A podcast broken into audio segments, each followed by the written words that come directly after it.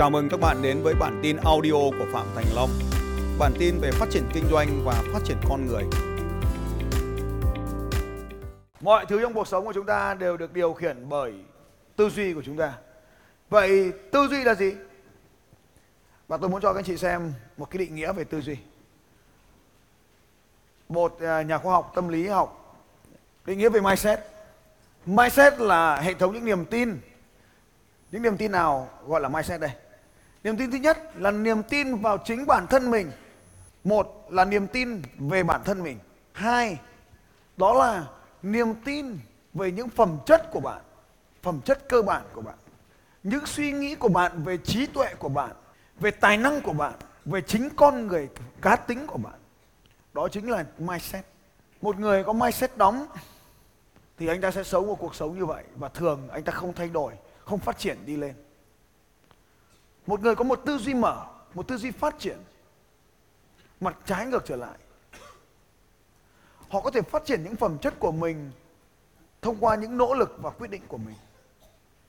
Và đương nhiên, họ luôn cảm thấy hạnh phúc với bộ não của mình hoặc với tài năng của mình và họ hạnh phúc với ngay cả xuất phát điểm của mình. Họ hiểu một điều rõ ràng rằng những người vĩ đại như Mozart, Darwin hay thậm chí Michael Jordan, Michael Jordan là cầu thủ bóng rổ nổi tiếng nhất nước Mỹ. Thì tất cả mọi người đều thành công đều nhựa vào rất nhiều năm học hỏi và luyện tập cùng với đam mê của mình. Đó chính là tư duy. Vậy tư duy nói lại mà ngắn gọn, tư duy là định nghĩa về bản thân mình, niềm tin vào bạn, niềm tin vào bản thân, niềm tin vào những phẩm chất cơ bản của bạn, niềm tin vào tài năng, trí tuệ con người của bạn. Bạn tin vào điều gì thì điều đó trở thành sự thật. Trong những ngày qua, tôi đã làm gì với niềm tin này của bạn? Tôi đã thay đổi một phần hệ thống niềm tin của bạn về con người bạn. Một số người đến với chương trình này cảm thấy vô cùng khó hiểu với những gì đang diễn ra ở đây. Nhưng đến giờ thì dần dần các anh chị nhận ra, và sau đó các anh chị nhận ra rằng, ồ, có cái điều gì đó tuyệt vời mà không biết điều tuyệt vời là gì. Bao nhiêu trong số các anh chị thấy có cái điều gì đó tuyệt vời mà không biết điều tuyệt vời là gì? Giơ tay lên nói tôi. Bởi tất cả những gì tôi đang làm ở đây là tác động vào tư duy của anh chị. Cái đầu tiên mà tôi mong muốn thay đổi đất nước này, dựa trên mỗi con người mà tôi được gặp giống như các anh chị ở đây, được gọi là nhân dạng, identity. Hay còn gọi là identity. Nhân dạng. Nhân dạng là gì? Là cách mà mình định nghĩa về bản thân mình. Trả lời câu hỏi tôi là ai? Tôi là ai? Trong khoa học sales success system khoa học bán hàng để thành công, một ngày chúng ta có xây dựng về tôi là ai? Tôi là bán, người bán hàng tài ba. Trong Eagle Camp tôi là ai? Tôi là người viết quảng cáo tài ba tôi bán các sản phẩm có giá trị lớn. Tôi liên tục tạo ra những hệ thống phễu liên hoàn. Tôi bán giá trị của tôi trước khi mua hoặc tạo ra nó. Tôi tập trung vào thu càng nâng cao, thu nhập, vân vân. Tất cả đều là tôi là tôi là tôi là tôi là tôi là tôi làm, tôi có. Đó chính là định nghĩa về bản thân mình. Thông qua những khóa học, thông qua việc tiếp xúc với những người trong khóa học, thông qua việc chứng kiến cuộc sống của tôi và thông qua những câu chuyện tôi kể, dần dần cái tôi của anh chị được thay đổi. Nhân dạng hay còn gọi là một góc cạnh khác, một góc cạnh khác không phải tất cả, chính là cái tôi ego, cái tôi của anh chị. Chúng ta tạm gọi những người với cái tôi lớn, được gọi là những người vị kỷ. Tạm gọi như vậy cho các anh chị hình dung. Những người vị kỷ là những người sống vì bản thân mình họ mong chiếm hữu được thật nhiều cho bản thân mình. Họ muốn nhận mà không chịu tạo ra. Không có sai hay đúng ở đây, nhưng đó là hệ thống niềm tin của họ. Vậy cho nên ta cần phải thay đổi hệ thống niềm tin này. Bằng cách nhận ra, các anh chị mới thay đổi. Ta sống vì mình thì người vợ, người chồng mình luôn đau khổ. Tình yêu không phải là nơi đón nhận, mà là nơi cho đi. Hạnh phúc không phải là nhận, mà hạnh phúc đó là nhu cầu thứ sáu, nhu cầu tinh thần cao nhất, nhu cầu được cho đi, được cống hiến. Nếu các anh muốn nhận, lấy nhận làm hạnh phúc, thì hạnh phúc của ta phụ thuộc vào người khác. Ta phải chờ vợ ta chờ chồng làm điều này ta mới được hạnh phúc. Nhưng nếu hạnh phúc là cho đi, ta định nghĩa lại, ta xây dựng một hệ thống niềm tin mới về hạnh phúc. Hạnh phúc là được cho. Lúc đó, không ai có thể cưỡng lại được hạnh phúc của ta cả. Ta cứ cho, người này không nhận, ta cho người khác. Nó trở thành hạnh phúc. Anh hải dương đến đây, anh ấy nói lần đầu tiên anh ấy nhìn thấy cái tivi to, lần đầu tiên được ngồi trong cái hội trường đẹp như thế này, lần đầu tiên được cầm micro là bởi vì tôi đã cho anh ấy cái màn hình to. Tôi cho anh ấy được ngồi trong hội trường lớn. Và khi anh đến đây thì tôi hạnh phúc. Tôi cho mọi người kiến thức và năng lực nhận thức. Mọi người nhận được nó. Tôi hạnh phúc. Vì thế ở những phần ôn bài, tôi muốn các anh chị gọi tên được bài học nằm ở cột trái của các anh chị đấy. Cột trái. Thì đó là những bài học mà anh chị học được. Nhưng học được điều gì quan trọng hơn là về tôi sẽ làm điều gì? Và nếu cột phải của anh chị đầy đủ, đó là niềm hạnh phúc của tôi. Bởi cái điều gì tạo nên cột bên phải, tư duy thay đổi thì mới có cột bên phải được. Nếu tư duy không thay đổi thì không có cột phải rất nhiều người đến chương trình của tôi xong, vẫn không phát triển về tư duy, bởi vì họ vẫn cảm thấy mình chỉ có thể hạnh phúc khi người chồng hoặc người vợ của mình thay đổi. Xem lại video ở trong quản trị cảm xúc về sự giận dữ và tội lỗi. Nếu anh chị muốn hiểu rõ về điều này, vợ và chồng mình không bao giờ có lỗi. Lỗi duy nhất là cơ quan nhận thức của chúng ta cần phải thay đổi nó hãy yêu cô ta, anh ta, như vốn có. Let it be. Hãy để cô ta và anh ta được như vốn có như vậy. Nếu bạn muốn chấp nhận, thì hãy chấp nhận trọn vẹn con người đấy. Bởi không có xấu thì làm gì có tốt. Hỡi những người anh em của tôi. Hãy hình dung chồng mình hay vợ mình là con của mình ấy. Nếu đứa con của mình được sinh ra sau này nó tật nguyền thì mình có yêu nó không? Sau này nó hư thì mình có yêu nó không? Sau này nó hỗn với mình thì mình còn yêu nó không? Nước mắt chảy xuôi không bao giờ chảy ngược là vì như thế. Nếu chúng ta đã sinh ra một đứa con, thì kiểu gì đi chăng nữa, chúng ta vẫn yêu thương nó. Dù có thể ngôn từ dù có thể hành vi của ta không đồng nhất nhưng dù thế nào ta vẫn yêu những đứa con đó nếu mẹ cha ta không bao giờ ruồng rẫy ta thì hãy xem 20 năm, 30 năm, 40 năm, 50 năm qua ta đã đối xử với cha mẹ mình thế nào. Ai là người đã năng nặng để đau ta trong suốt 9 tháng? Chỉ có khi sinh con mới hiểu lòng cha mẹ. Ai là người dạy ta tập đi lần đầu tiên? Ai là dạy ta nói lần đầu tiên? Ai dạy ta biết chữ lần đầu tiên? Ai là người đã nâng ta dậy mỗi khi ta vấp ngã? Ai là người khi ta bị bắt nạt chạy về nhà để gọi bảo vệ ta? Ai là người nấu cho chúng ta những bữa cơm từ khi còn bé? Ai là người đã giặt rũ quần áo cho ta? Ai là người đã lau dọn nhà của cho ta? ai là người dọn dẹp những đống rác khi ta bày ra khi đó? Bao nhiêu cho đủ đây? Ai là người đã lo lắng để cho ta được học hành cho đến ngày hôm nay? Ai là người duy nhất dõi theo những thành công hay thất bại của ta? Hãy xem lại những gì ta đã làm cho cha mẹ mình trong suốt bao nhiêu năm. Kiến thức đúng chưa đủ? Công cụ đúng chưa đủ, mà cần có tư duy đúng. Và tư duy đúng là rất quan trọng. Hãy nhớ đến điều này. Kiến thức, bạn có thể học được. Bạn có thể học được kiến thức. Bạn có thể học được kỹ năng. Bạn sẽ học sử dụng công cụ. Kiến thức bạn học được. Công cụ bạn sử dụng được. Nhưng tư duy là quan trọng nhất. Bạn có kiến thức, nhưng bạn không làm bạn có công cụ, nhưng bạn không làm là bởi vì tư duy. Vậy thì tư duy gồm những gì? Đây là một vài thứ mà trong ta gọi là tư duy. Tư duy đầu tiên là nhân dạng.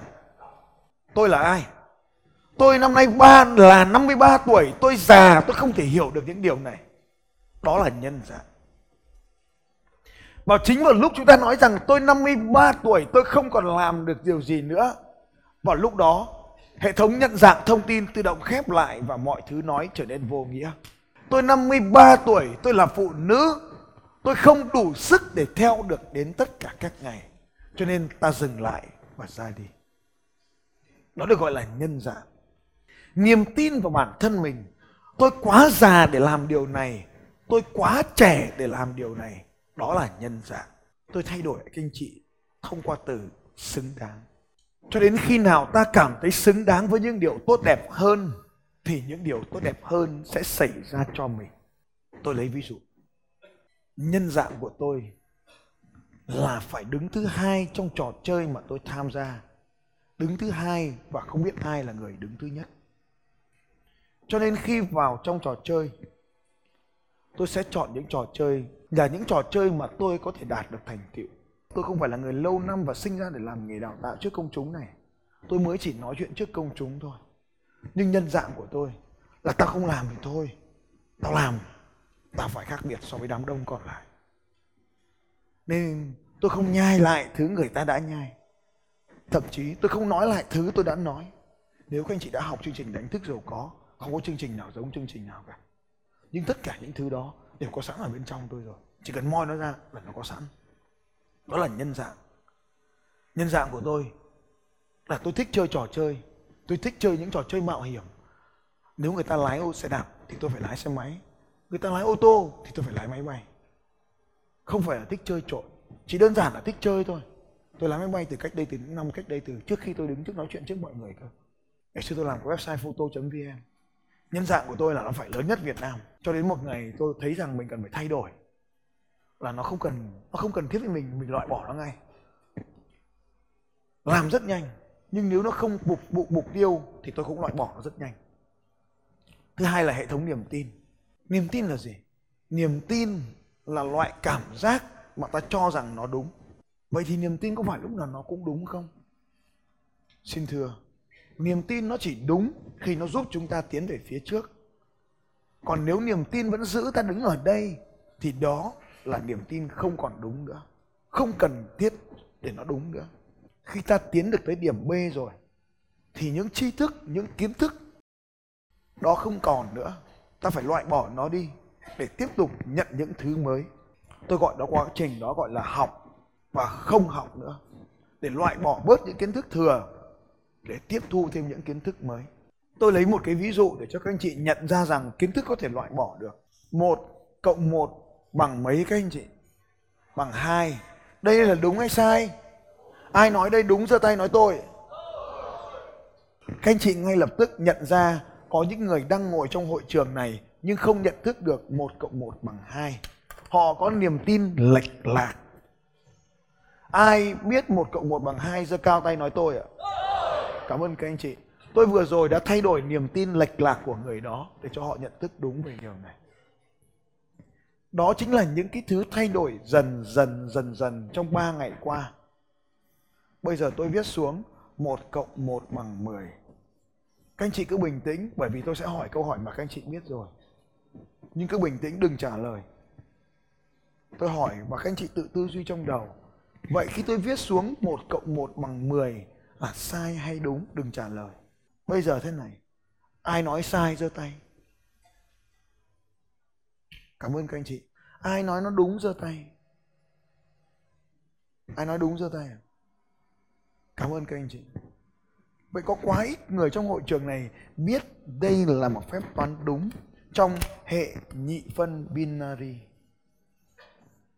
Hệ cơ số 10 December. Mà nếu như 1 cộng 1 bằng 2 ta google một cái 1 cộng 1 bằng 10 nó sẽ ra. 1 cộng 1 bằng 10 enter một cái Bấm vào Daily Cost. 1 cộng 1 bằng 10 và 1 cộng 1 bằng 2, cả hai đều đúng. Và tại sao lại như vậy? Đây là hệ cơ số 2 và 1 cộng 1 bằng 10. Anh làm ơn có thể giải thích cho tôi tại sao 1 cộng 1 lại bằng 10 được không? Cảm ơn.